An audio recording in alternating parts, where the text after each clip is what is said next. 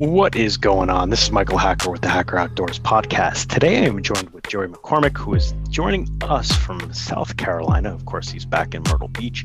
He gives us a quick run through on his, uh, I would call it an epic day fishing, and I don't throw that word around lightly. Uh, I believe he said almost 90 fish in the span of two days in private pond uh, with his buddy Brennan. And then we get into summertime travel, um, kind of a little bit of nostalgic you know, walk down memory lane for the two of us uh, about building memories and, of course, uh, road trips in the great American West. So, without further ado, we'll jump right in. I don't even know. I don't even know what to say right now, Joe. That is uh, looks like Myrtle Beach is hopping and popping down there right now. Um, although it's probably just as warm up here as it is down there today. What do you got today down there weather-wise? Yeah. Oh, I think it's 82. Yeah, we're about that too. We are sitting about that too. Sunday is supposed to be like 90 degrees at home, and it's only supposed to be like 80 down here. Really? Yeah. Let's, let's see what the temperature says. Let's see. How was your How was your camera thing?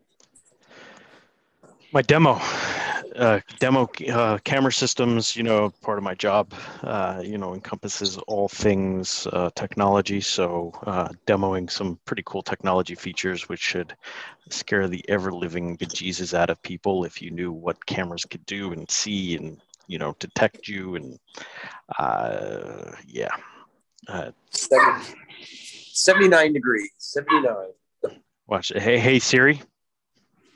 What's the temperature? 79 degrees outside. High of 81. How 81 the hell today. did that work? I don't know. That's a good, good question, bro. So, Joey, welcome to the Hacker Outdoors podcast. We are joined live today with Joey down in Myrtle Beach. He is wearing, for those of you, of course, since none of you can see, since this is going to be audio only, he is wearing his Shred Zeppelin t shirt. He's had a pretty epic week. I'll let him talk to uh, that himself. Um, and then we're going to talk a little bit about summertime travel. Um, so, we, of course, missed you last week, Joe. We talked a little bit about springtime camping. Um, you know, we, of course, know that I'm headed camping at some point this week. And uh, yeah, got the GoPro ready, been testing the camera out, just posted a new video on the YouTubes. Uh, or I should say, it finally went live this morning. Um, so if you have not seen that, go check that out. Uh, I gotta be honest, man, like it's a cool camera. It takes good, you know, good video. I'm trying to use the voice detail, the voice activation, and it is such a pain in the ass. I'm like screaming at the thing. I'm like, GoPro, take video as I'm like hooking into a bass, and it's like, it's not taking a video. I'm like screaming, take video, take video, take video. um, so I, you know, still got to work out the little bit of kinks in it, and then, um, eh, you know, yeah, well, you'll see if you watch the video. There's I, I left I cut all that out. I should do a B reel where I show like me yelling at the camera where it kicks on finally and it starts recording about I think five seconds before you say GoPro start camera. So you hear me saying GoPro, you know, start recording or whatever. And uh, it's I don't know, it's kind of silly that it does that. I feel like the audio shouldn't kick on right away, especially if it's hearing you say GoPro start recording, because it's obviously going to make it into your into your shot. Um, but uh, you're right over there. So, Brent, yeah, I got the hiccups. Brennan has his, like, I think it just records like on a loop every, oh my gosh, every 10 minutes and then like deletes and refilms, but it like drains his battery so fast. I, I think the way you're doing it's probably a whole heck of a lot better. Yeah, I don't want to keep it recording because it, it is. I mean, in doing that, it's. I mean, it's supposedly shooting in 10k. Uh, I'm sorry, 5 4k, um, and I didn't get quite that when I uploaded the video. I think because I added some additional features to it that brought it down to 1080p. But um, it, you really do drain that battery, man. Even that, you know, continuously, you know, GoPro, you know, start recording it. It's uh, it eats it up, man. It was down to like 20% at the end of like a three hour fishing trip. Well, that's that's pretty good because he, I think he got like three batteries. And when we go, he's through his three batteries. I, I, I don't know. I think there's a way you can tweak the setting, tweak the settings to get it better. Um, who knows? Just like you said, you got to play with it. But uh, yeah, what do you want to hear about my amazing time catching a dolphin? So, you caught a dolphin. I, I did. I, I took Michael's advice and uh, tried to catch a surf fishing, and I happened to cast and I hooked into a dolphin.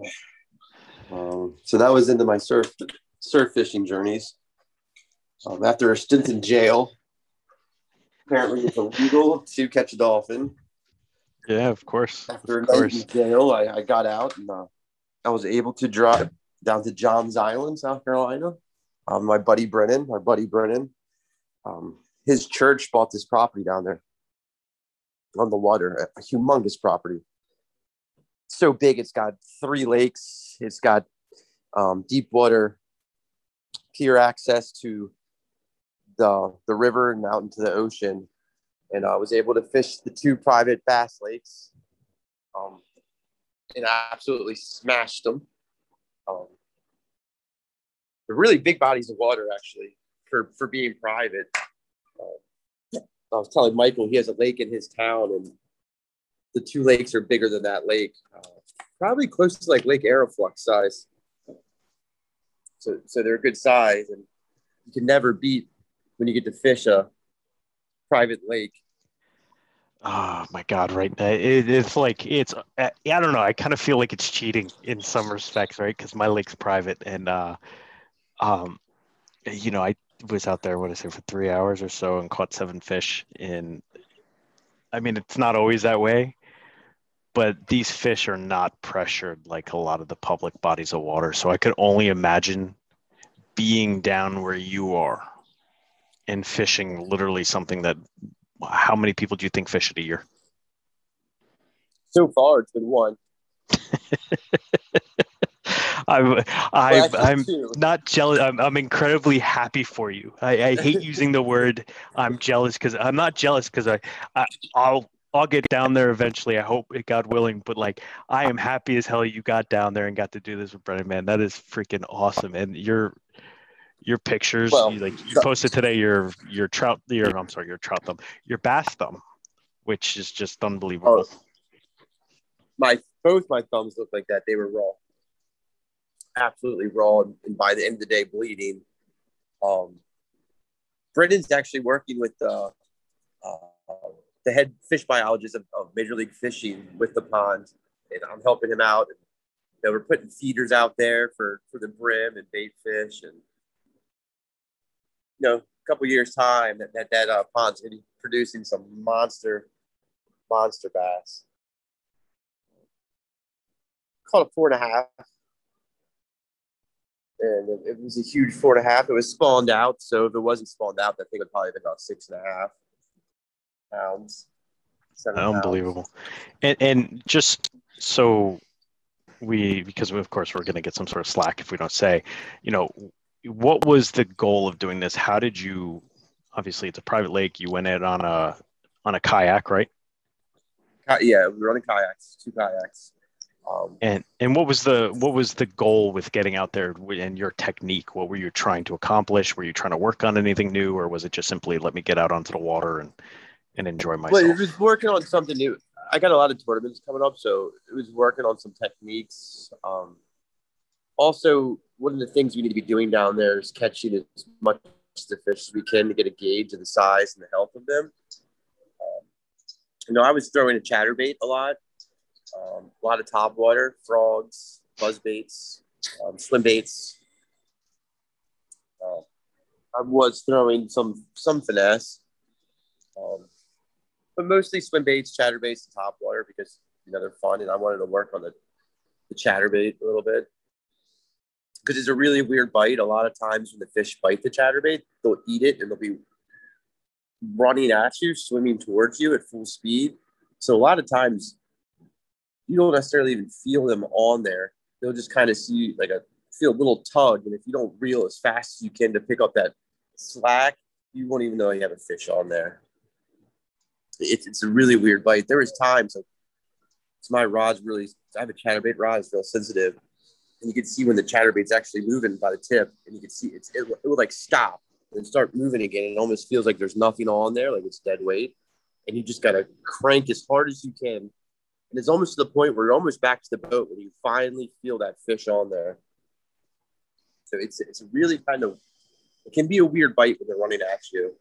And, uh, yeah, I've never caught it on a chatterbait, and I've got to be honest. I, I, at the one lake I musky fish at, when I get muskied out and I decide to just target whatever the hell else bites, I, I throw the chatterbait in there, right? Because it's obviously a noisy chattery sound yeah. that it does and yep. you know it displaces some water which is nice so you know it, it's good for i would assume for catching at least small muskie um, and then anything else that sits in that water but what is what do you what do you think or what do you know to be a chatterbait rod? You said this the other day to me on the phone and i was intrigued to wonder what the heck that meant.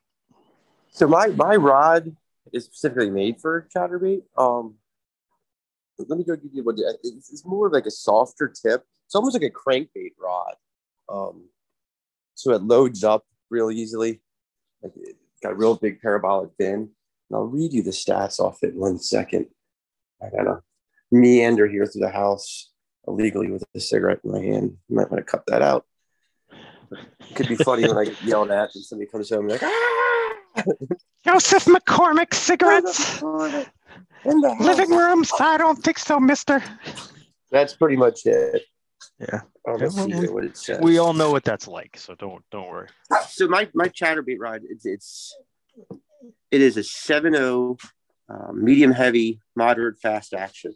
So it's got a fast tip. Mm. So like when you start cranking, you actually feel the blade kicking in the tip. Like the tip will move. Like you can actually feel it going. And then um, when they bite it, you know, there's times they'll take it and go the other way and they'll just load up right away. But for some reason that day with the wind, they were just taking it and swimming with the current like towards you.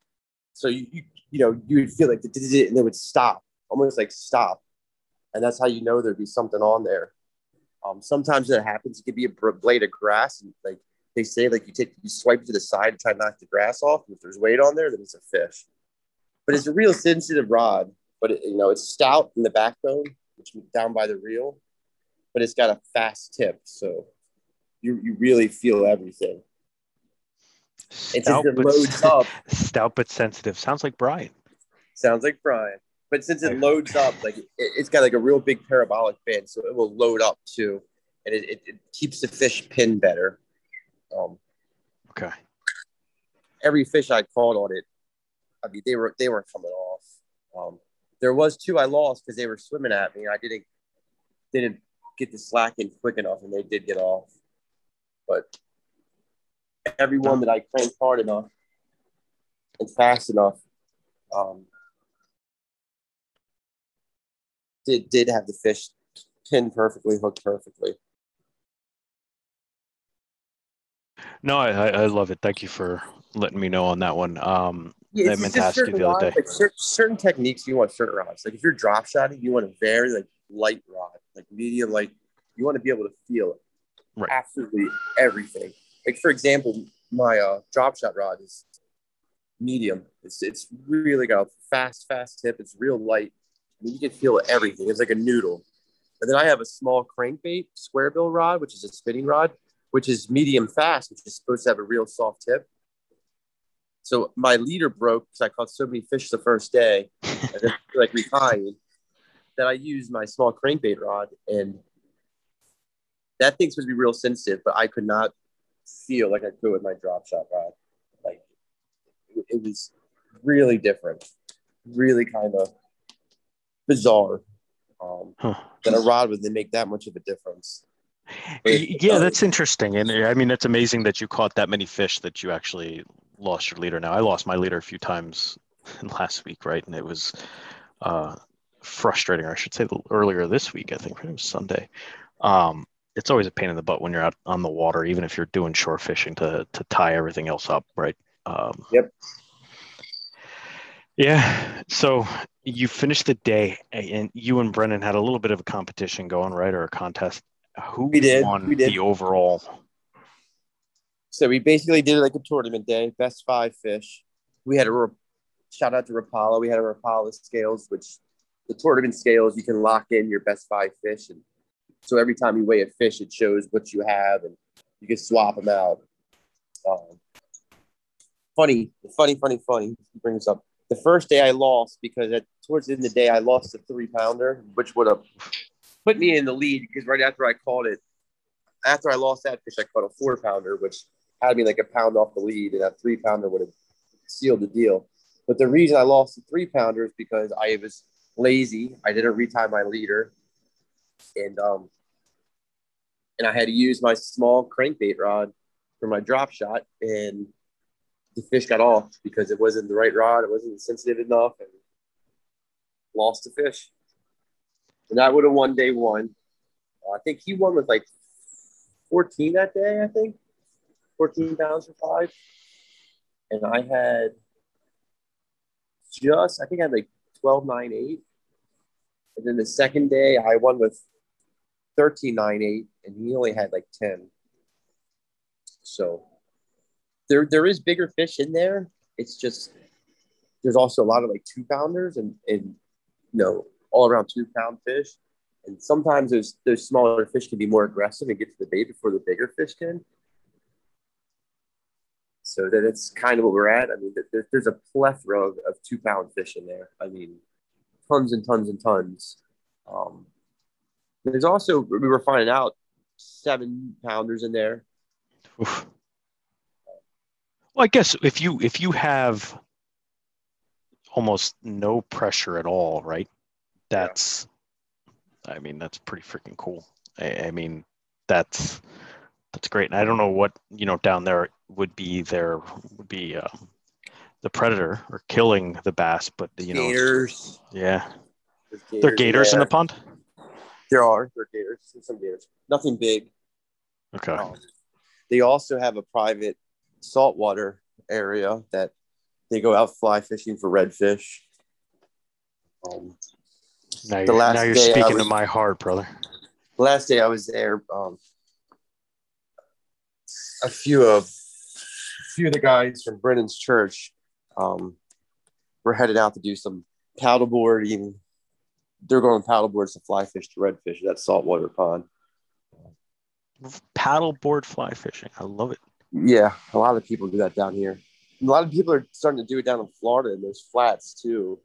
Um, you know, those redfish, they sit up in those flats, you know, you'll see the guys in Florida on those boats with the big platforms. The guy stands up there and pushes and spots the fish. Well, people are finding it pretty fun to do on paddle boards and kind of the same thing in a way.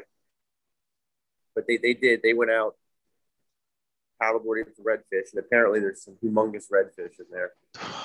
Man, that's like the dream, the dream, bro. Well, that sounds incredibly fun. Um, I, you know, overall, once again, how many fish did you catch in two days? Oh God, ninety. Jeez. God second bless. Day, second day, I go wrong. Really? Yeah. It was weird because the first day Brennan was catching a lot. I wasn't catching as many. Yeah. But then the second day, it was just I could do no wrong, and he wasn't catching a ton. Jeez. Um, so it, it was fun. It was a lot of fun. Hopefully, you'll be able to get down here soon and, and do it too. Yeah, I I would love to, man. Which would segue us into, of course, um,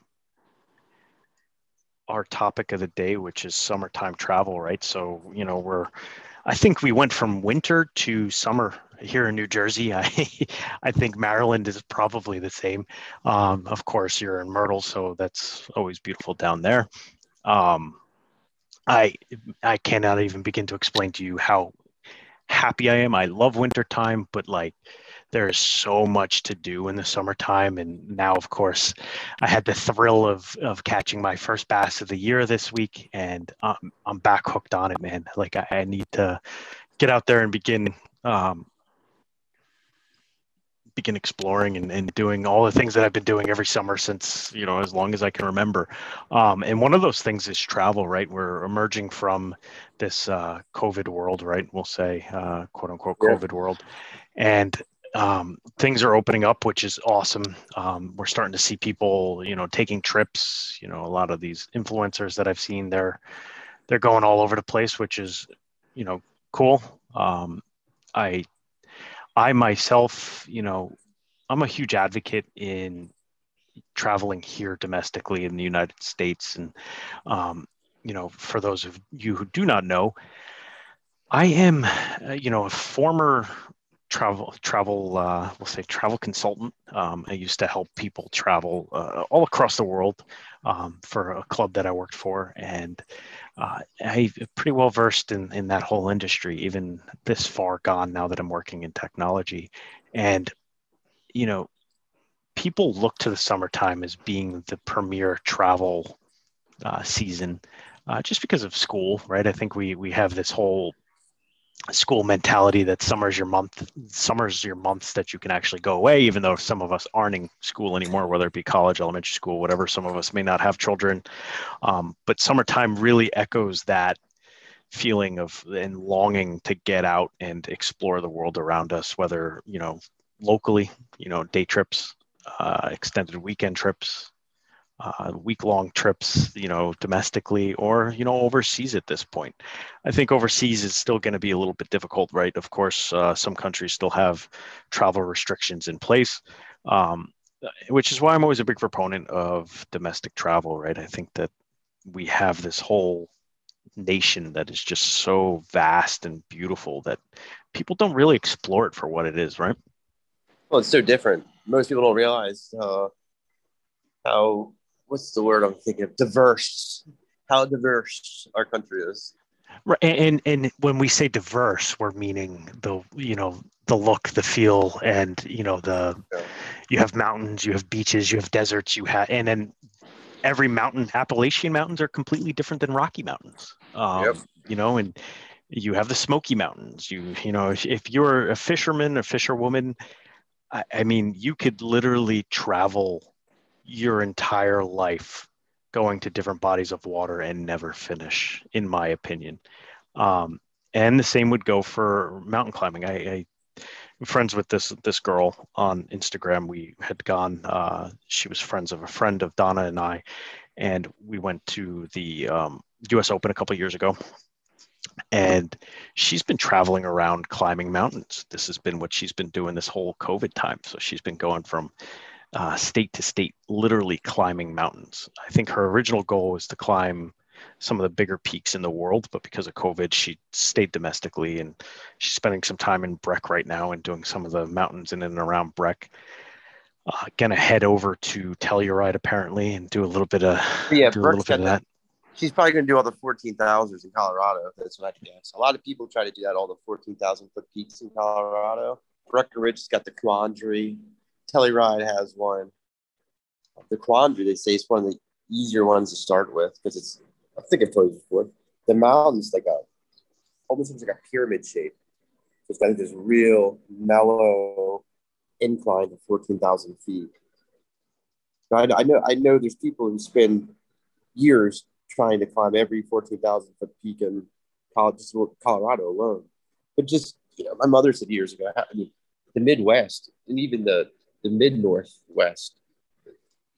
The difference in scenery is is bizarre, you know, good bizarre of, of stuff you would never think would be so close to you and, and, and, look to go to go look it out. You know, like the Dakotas and even I remember driving through Kansas for the first time. It kind of blew my mind driving through all those rolling prairies. That was something to see now I hate driving through Kansas because it takes so long. But the longest damn. It's like driving through Connecticut, right? It's the longest yeah, ride like ever. It could be like Connecticut. Yeah, they Which say the same with Iowa too. Yeah, I haven't done. Like I haven't done Iowa. Yeah. It, it, you know that's kind of there's this intrigue right with the Great American Road Trip right I think um, you know Jack Kerouac on the road uh, portrays it so well if you're into that kind of uh, tantric style of writing or beat writing, and um, people want to do it. It's a rite of passage. Uh, if you have not done an epic road trip, I would highly recommend it. Um, you know, it doesn't have to be something as, as big as traveling across the country. You know, just take a road trip and go a couple state away, right? Like if you're living here where I live in New Jersey, go to Tennessee. Like it's close enough where you're not going to kill yeah. yourself and you don't need to take weeks off to get there. Um, but it's also far enough away where it's going to blow your mind at the scenic, you know, overlooks and the you know mountain passes and you know watching the the Smokies, you know, watch the sunrise over the Smokies. Like that's what more can you ask for? What is the Blue Ridge? The Blue Ridge Parkway is that the real famous one? So yeah, so if you take so hey, I guess we can segue into Skyline Drive. Skyline, Skyline Drive. Well, Skyline Drive is part of Blue Ridge Parkway. So Blue Ridge Parkway. Thinking, yeah. yeah. Brian and I did that. We there was some sort of security threat when we were supposed to go visit our grandfather down in Florida when he was still alive, and um, I said, you know what? I just got my car at the time. I said, you know what? Let's drive like we'll throw the rods in the car we'll throw our stuff in the car we'll make we'll make a trip out of it right? Um, we made it down to florida in record time and on the way back we were like you know what? Let's take our sweet time coming home. Uh, meander through the carolinas a little bit. Um, you know stop have barbecue you know we'll stop uh, in appalachia a little bit and took the blue ridge parkway up and my goodness gracious man like i've done skyline drive from north south and that's a beautiful ride. Uh, I did that when I drove cross country, but um, do yourself a favor and do the Blue Ridge Parkway at some point in your life. And it doesn't always have to be in summertime. It's probably probably the most packed in the summertime would be my guess. Um, yeah. But like we did it in November, and it was unbelievably gorgeous. I mean, there was ice forming on the tops of the trees. Now the trees, of course, were barren because you know fall, and you just had ice just formulating on it because you're up there in elevation. And the way the sun was dancing off of it was beautiful. Yeah. Or you know another good place to go to is snowshoe west virginia. Getting to west virginia. People have this view of west virginia but i'm here to tell you west virginia is one of the most beautiful states in this, this country along with south carolina. I, I for example people people think south carolina they just think the beach. Let me tell you this state is gorgeous from the coast to to the western parts. And there's so many natural national wildlife refuges and all that. It's it's insane. So just the drive from here down to you know johns island which is just south of charleston where did i say? I drove through like three or four national wildlife refuges. Yeah yeah. Like it, absolutely insanely gorgeous. Um, Yep, and you were you were telling me as you were going, we we were on the phone for part of it, and just seeing, yep. like going on Google and and mapping it out and looking at pictures was just uh, unbelievable, man. Like the the beauty of this world, I mean, should be enough to stop your breath, right? Because it really is. Um, you know, just if if everyone just saw the world for what it is and kind of took took a moment to enjoy the sights, the sounds, the smells, the cultures, we'd be in a way better off place, right? Like the, I don't know, not to get all, yep. oh, I'll you know, you hippy dippy on that one, but I'll, t- I'll tell you what.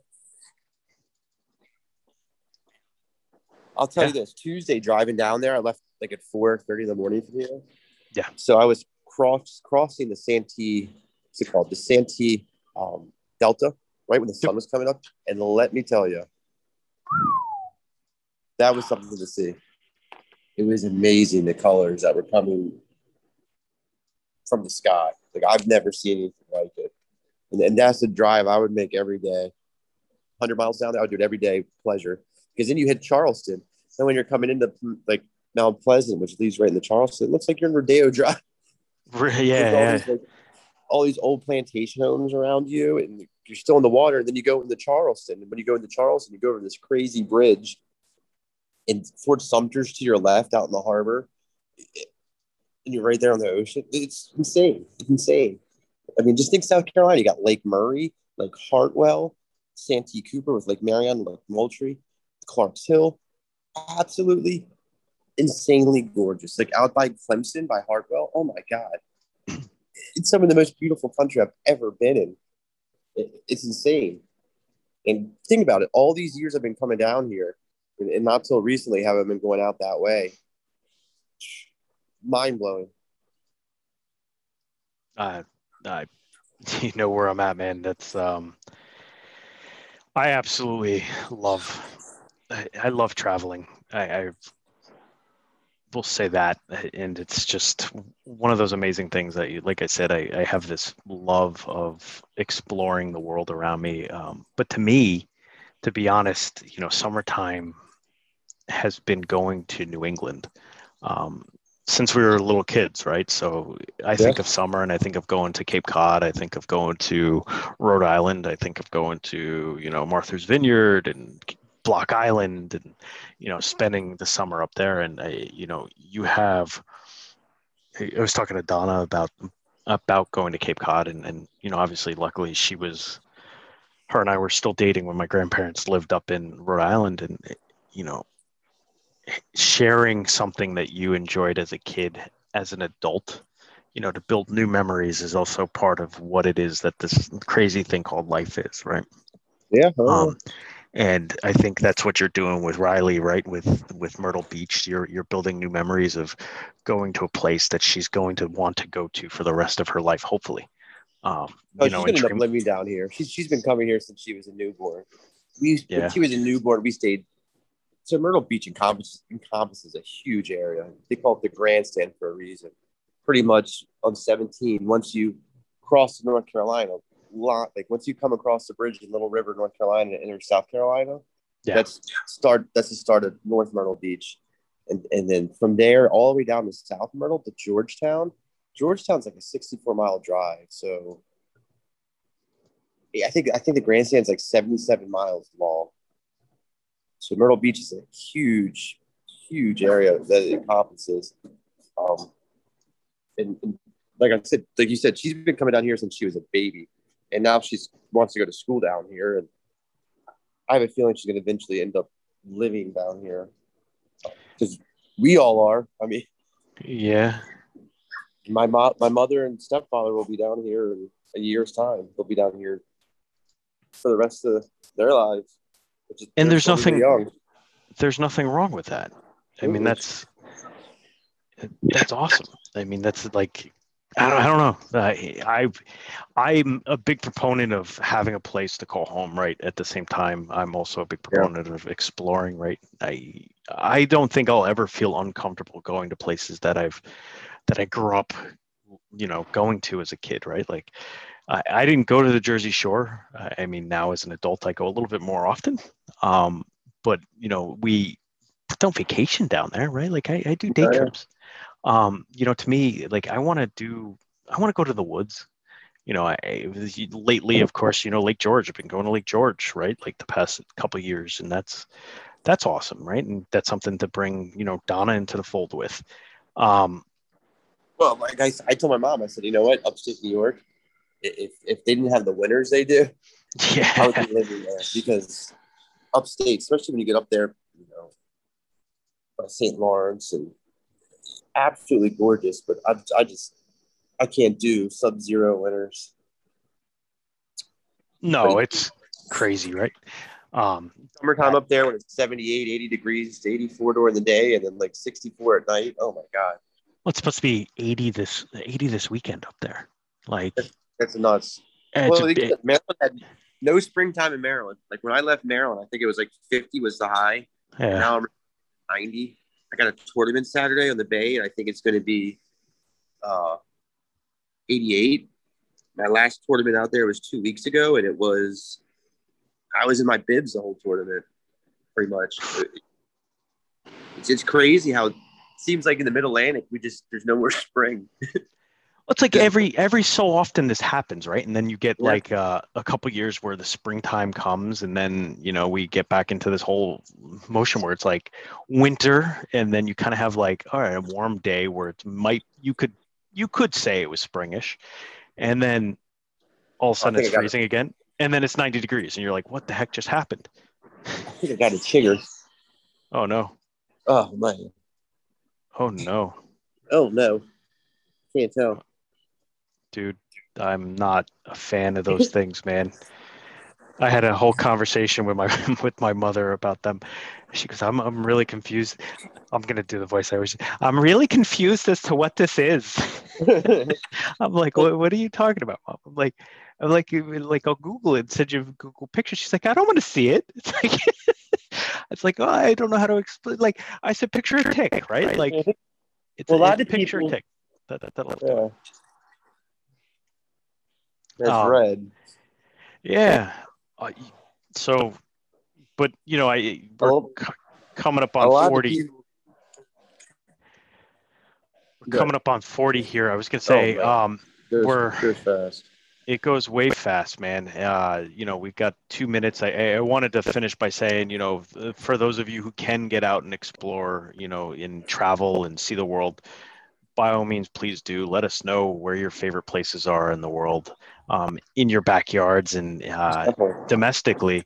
Um, we'll continue to share some of our favorite places, right? So, like I said, Yeah. I absolutely adore New England.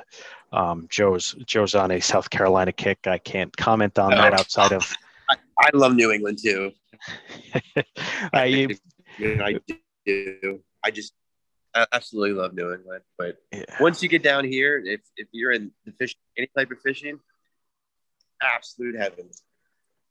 You know, Yeah. and